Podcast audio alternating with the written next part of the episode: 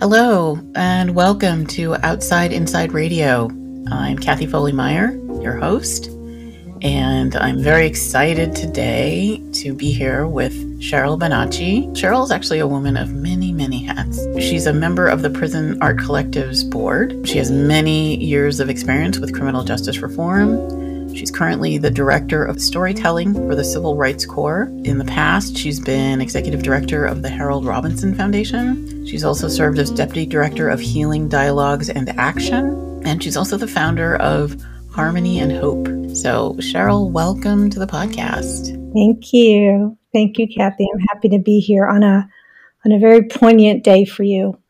Yeah, yeah. So I have to ask after that long list, because I think you were also one of the founding executives of the Anti Recidivism Coalition, Coalition, the ARC. So, what got you started in this line of work? You know, um, I used to tell the story that I started as a Catholic chaplain working with youthful offenders, so children that we were sending off to prison for up to LWOP sentences. And my son was a year old at the time that I started. And I used to tell the story that I was in church one day and this cute older couple, the woman had a gray bun and glasses and white gloves on, and they were sharing how they work with young people that are in juvenile hall who feel lost and alone and like nobody cares about them. And I thought, well, I'm about halfway between the age of this couple and, and these kids. Maybe there's something for me to do there. So I started volunteering as a chaplain. Um, and the first time I went, I do think that Sister Claudia, who was our chaplain at the time, I do think that she was testing me because she sent me into the compound to work with children that were being tried as adults. And I thought she was testing me. In hindsight, I think she was testing me to see if I was cut out for this work. And a 15 year old kid made me a rose out of toilet paper and asked me if I was coming back. Um, and I said, Yes, I am. And I was hooked. But reflectively, that was only part of the story. Reflectively, years later, I realized that it was, yes, that moment and yes, that experience. But it was also that at the time, my relationship was falling apart. And I identified with what felt broken in those children.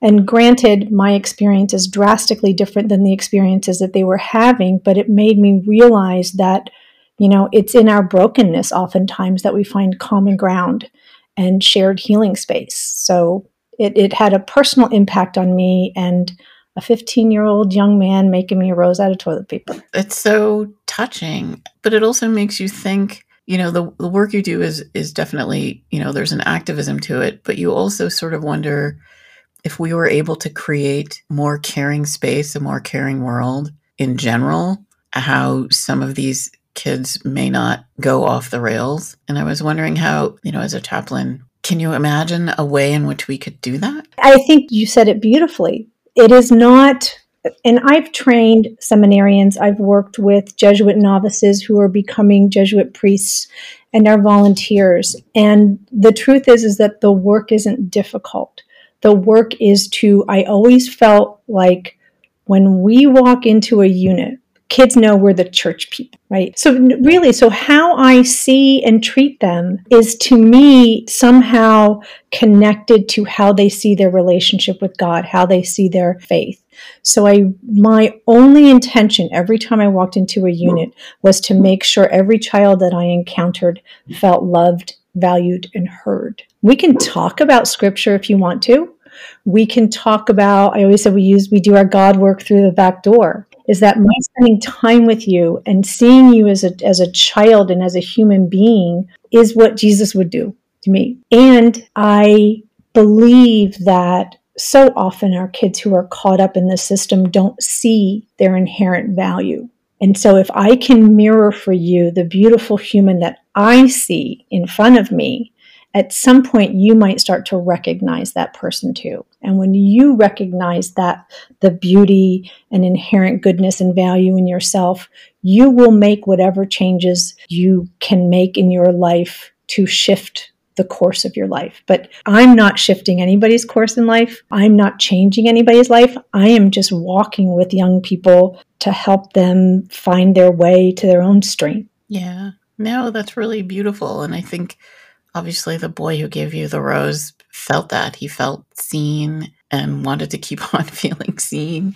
And that's why he wanted to know if you were going to come back. So I'm I'm curious with all of your years of experience, what do you think is the most unknown or unrecognized need that people who are coming out of prison have? I think it's complex. Mm-hmm. And I think above all else, a place where they belong a place where they see themselves. So, our philosophies at ARC were always that we want you to feel seen when you come to this organization. So, there is potentially a lifer sitting at the front desk. So, someone coming home from incarceration could walk into our office, and it might take you a while to feel me out, to understand that I understand, or, or, or, feel as though I understand what your experiences are and I empathize with your experiences. But when you see someone at the front desk who looks like you. You know they get it. You know they know that look on your face, that you're uncomfortable, that you're unsure of yourself, that you're not sure what you're looking for, all those things.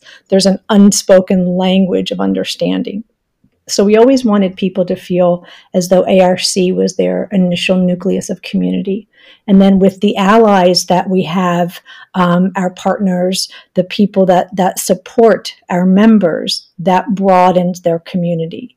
And then partnering with companies and organizations and, and systems people to then broaden that community. We slowly support people in broadening that, that sense of space where they, where they recognize that they belong. I think mostly because all of the other things, employment, and housing um, and, and mental health support and all of those things are needed right those tangible right. things are needed but if i don't feel that i have a place i belong mm-hmm. um, i it's more difficult to find my way yeah and i think we we tend to focus or we tend to think because of the way our society is structured well you know we they need to be employed so we need to get them a job and we need to get them a place to live and then it's sort of like okay we've we're done. you know. Yeah, I mean that's the that's the the transitional housing model, which we've made great strides right. in. That is that so we can provide, you know, the system provides ninety days of transitional housing, and then you should be good. Right. no. Right. And no, exactly. There's so much more. There's so much more to life, and part of it is how you are feeling about yourself as you're moving through the world. So if you're you know, sort of coming back into the world after being separated it for so long, you know, you are going to need some support. So I was really interested in the group you founded, Harmony and Hope. And on your site, it says gender conscious supportive programming for people being released from incarceration. So, how do the needs of men, women, and non gender binary people differ in that situation? So, to give you a little background, actually, Harmony and Hope has sort of um, I've blended with one of my daughters, Brittany Walker, who has created Butterflies Haven. And so, the impetus for the inspiration for Harmony and Hope was creating supportive residential spaces and networks for women, mm-hmm. because historically, the prison system the transitional system, the reentry system, all of it has been designed around women, men connected to to the prison system, um, and women have been an afterthought. Right? It's always, you know, historically, you want to do this you know, support group for women, sure, we'll do the same kind of workshop we do for men. We'll just do it with a group of women. It's like, well, no, the needs are different. So the inspiration for Harmony and Hope was to create those spaces in that network for women and non-binary and non-binary identifying people. What I've done since, partly because I'm um, have recently taken this position with the Civil Rights Corps, which I'm super excited about. I've blended this project with Butterflies Haven, which is a young lady that I know, one of my kids, Prophet Walker, as Brittany is his sister, and so she is also my daughter, and she is creating this program for single women with children under the age of seven. So it's not about a program. It's actually about, to my point earlier, of creating community. It's about creating shared community in a way that is affordable um, mm-hmm. in a way that that we can leverage each other's resources and tools there's 24 hour childcare, and she's got a beautiful project evolving in LA right now that I'm that I'm happy to support and happy to bring my philosophies for harmony and hope to Butterflies Haven. That is wonderful. It's so nice that you get to work with your kids. I know. So, the title Director of Storytelling is actually a very awesome title. it seems more powerful than uh, CEO, you know, one of the sort of official titles that we're more familiar with. Can you talk a little bit about your work and what a Director of Storytelling does and about the power of storytelling? Right, and I agree with you. It, it is. It sounds powerful, and it is powerful because I think that is where the real that is where the real change happens. We need CEOs and we need executive directors without question, um, but I think language is important, and we've seen a lot of that in the work that we do. Is recognizing the kind of language that we use and being intentional about how we speak, see, and and treat people primarily our most vulnerable and marginalized populations. So, the director of storytelling, this is my first full week. So, we're getting some Cheryl fresh legs on this position, but I'm thrilled. The Civil Rights Corps is an organization that works around shifting the balance of power in systems, changing systems through powerful litigation. They've done some amazing work around prosecutorial misconduct, bail reform, fees and fines. There are really some innovative legal minds in the organization. And so the director of storytelling is really humanizing the issues and elevating the stories. You know, we can talk about these issues from a policy or legal perspective, right? And argue that the law says and it should and the law should change and, and those kind of heady aspects of it. The idea of storytelling helps us understand the importance and the people that this system has taken a very negative and devastating toll on. And it's work that we really did a lot of at ARC around shifting the narrative around how legislators understand the purpose and value of changing these laws is when Scott Budnick and our T and our incredible allies took a group of lifers, former lifers, to um, to Sacramento to discuss policy changes and legislative changes. That's when things started to shift because once we know each other, we are less likely to other each other. And I think othering is, you know, perhaps our biggest epidemic among among other things. If we stop othering each other, we'll find our common ground. Yeah, no, I actually I think the United States needs a director of storytelling. I like that.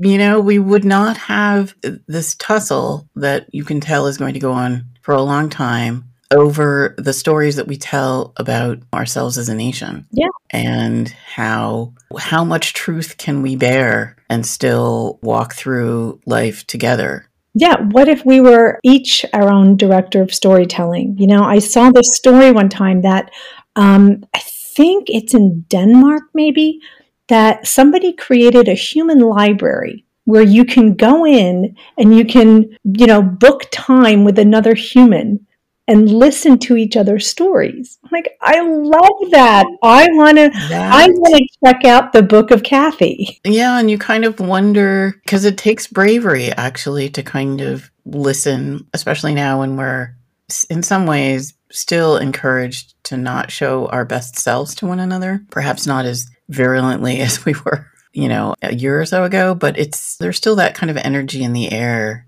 but there's also an amount of energy being directed at people who are incarcerated um, in terms of restoring their right to vote, for example. You know, because there are all sorts of ways we're encouraged to think about people who are incarcerated.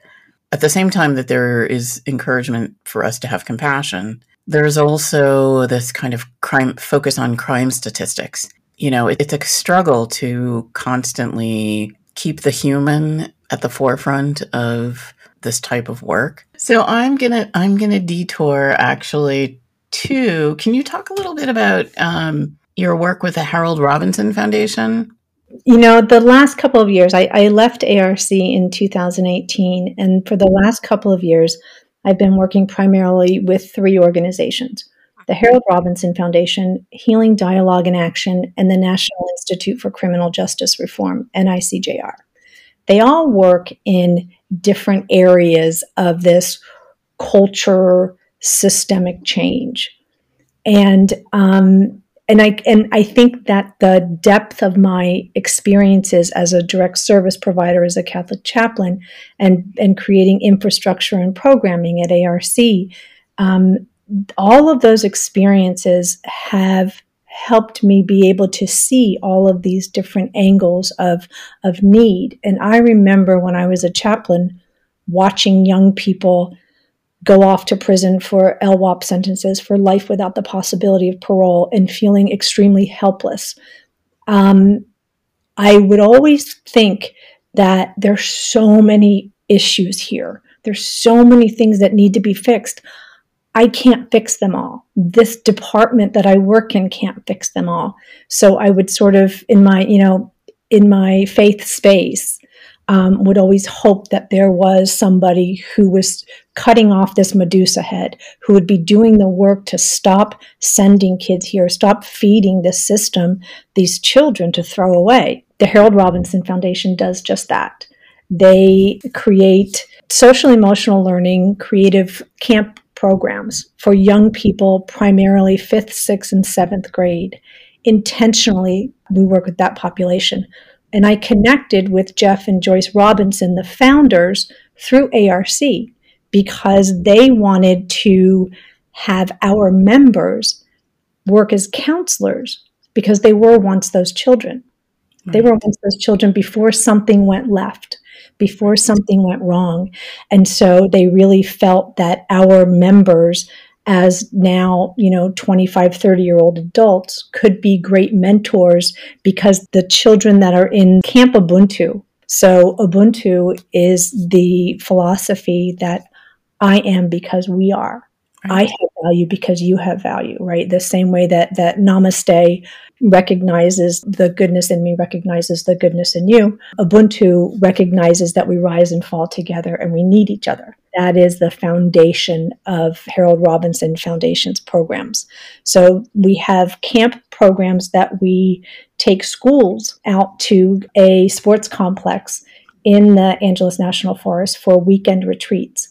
What makes it different than a tra- traditional camp program is that we not only bring the students, but we bring teachers, parents, community members, because what we recognize was happening when these kids were sharing emotions that they had never shared before, recognizing and giggling and laughing and living in a way in their beautiful childness that they hadn't been. We wanted the community to see that and to be able to develop ways to bring those tools and bring that light that our kids showed up in back to the community. So the weekend retreats include parents, teachers, and community members. And then what we did in order to keep the connection between our organization and the and our campers was created a uh, six week camp program at Markham Middle School which is where all of our fifth and sixth graders were matriculating into.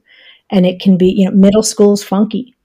Middle right. school is funky. It was funky for my son. And all I could keep saying to him for three years was, ah, it's funky, sweetie. Girls are funky. You're funky. Academics right. are funky. It's no man's land. Add to it the complexities of living in, in South LA and the complexities of at Markham Middle School, where four different housing development populations come together in one place, it's a recipe for a lot of challenges and insecurity and safety issues. And so the Harold Robinson Foundation does an amazing job in working with LAUSD and our our young people and families in stopping to feed that school to prison pipeline. Yeah, thank you for explaining that. And I was thinking when you were speaking that I think a lot of people feel that when they read about programs like this or they read about people who are incarcerated, I think a lot of people feel oh, sort of overwhelmed. You know, they feel like, oh my God, the problems, they're so intertwined. There's economics in there and there's social history. And, and, you know, they get sort of frustrated and might think to yourself, well, how could I possibly have an impact on any of that? It feels really entrenched. So, do you have any words of advice for somebody who might want to contribute put their energy in but isn't sure exactly how to do it? Yeah, you know, I would think about what area you feel comfortable that you can work in. If working with young people and and taking up this that this piece of the parachute that is preventing children from from being part of the system. There are the organizations like the Harold Robinson Foundation. There's Watts Empowerment Center. There's Inside Out Writers and working with young people to trying to to prevent them from becoming part of the adult system. So there are a lot of organizations that work in that sector. I also think that if nothing else, and I've always talked about this like when I when I talk at a church or something we talk about what can what can I do? Right now that we've awakened people to an issue or challenge what can I do? If your capacity is to write a check wonderful because a check is needed. A check for small organizations doing the boots on the ground work is important. If you can volunteer, I would invite you to volunteer in a way that you can be consistent, especially working with young people, because consistency is a huge issue. They are used to people leaving, they are used to people just being there for a moment and, and then disappearing. I think that educating yourself, finding people to learn from, not that, you know, we had this issue with when Black Lives Matter came to light. All Black people are not responsible for teaching us what being Black is. That is not anybody's job. It's like, so tell me what I need to know about being Black. Like, no. I always find that funny. Yeah. Um, you know, look at look at places. Be be reflective on ways where you may have implicit bias. Don't be afraid of, we can't be afraid of our own shortcomings because we're never, if I pretend that I don't have it, I'm never going to be able to heal it and I'm never going to be right. able to grow. So be willing to say, I don't understand. I know that you're going to make a mistake. Yes. And where can I do my work to understand? Not where can you, Kathy, do my work for me to make me a better ally, advocate, accomplice. But we're going to make mistakes with each other as human beings. I'm going to say the wrong thing. I'm going to feel bad about it. But we kind of have to be generous in our hearts with each other to say, well, you know, it's okay. And I think when you were speaking about the strength in showing up regularly, there's a certain kind of pathology with disappointment that gets internalized. And so if you're constantly being disappointed by other human beings, that affects how you move through the world and how you see yourself and your own inherent worth. Right. The consistency of people leaving or if the if the common theme in people leaving is me, it must be me. It must be me.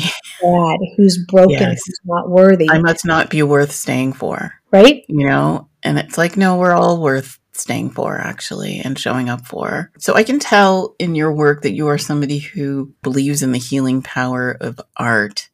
So I'm curious if there are artists of any stripe, you know, visual, writerly, musically, that inspire you or maybe that you've used to inspire people in the work that you do. I'm a I'm a huge fan of Paulo Coelho, and everybody should read The Alchemist. You know, you are the second person that I've interviewed to tell me to read The Alchemist, which I have pulled off the shelf and have not read. But okay, now I'm going to find a copy. And The Alchemist is one.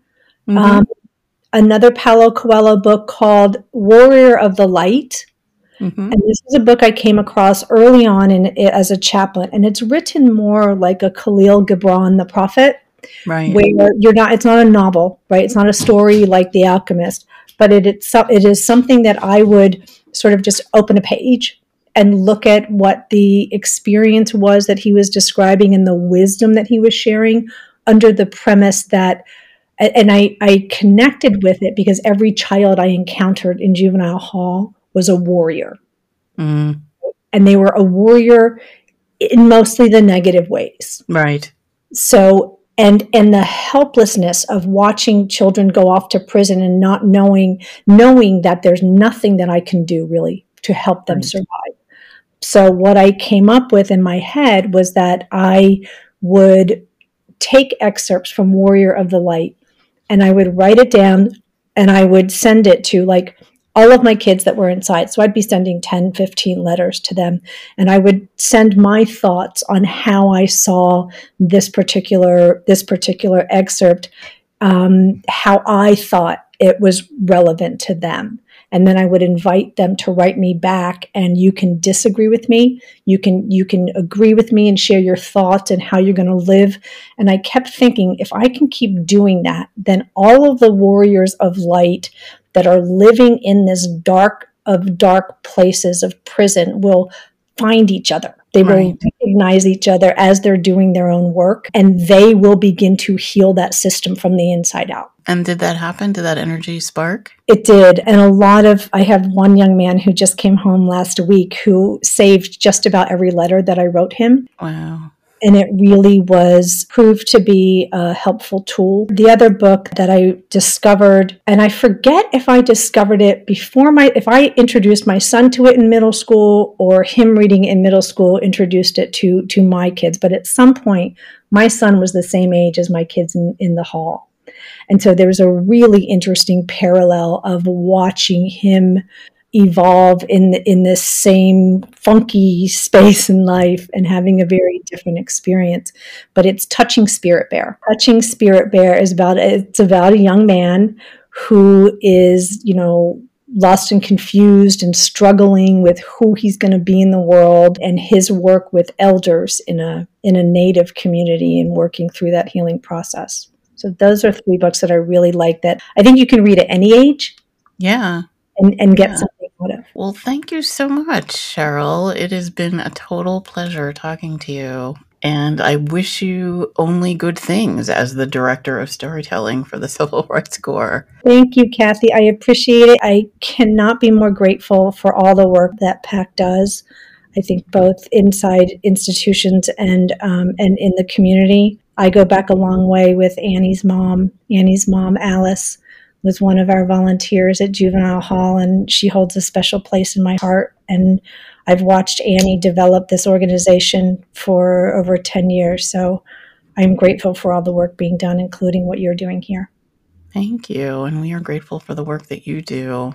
And uh, we'll continue to carry on with the healing power of the arts. I love it. Thanks, Kathy. Thank you. Bye bye. Outside Inside Radio is brought to you by Prison Arts Collective. Prison Arts Collective is founded on the belief that art is a human right and is dedicated to bringing the transformative power of the arts to people experiencing incarceration. Our collaborative teaching teams include faculty, students, staff, and peer facilitators inside the prisons. Our classes include art making, art history, reflection, and the cultivation of a safe space. We are based at San Diego State University and partner with universities including UC Irvine and Cal State University campuses in Humboldt, Fullerton, and San Bernardino. Prison Arts Collective is a project of Arts in Corrections, an initiative of the California Arts Council and the California Department of Corrections and Rehabilitation.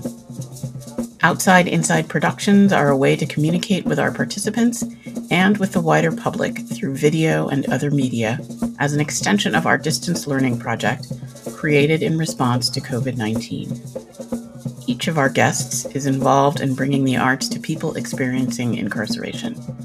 Many are returned residents who continue to pursue a creative life, or artists working directly with incarcerated populations to expand access to the arts.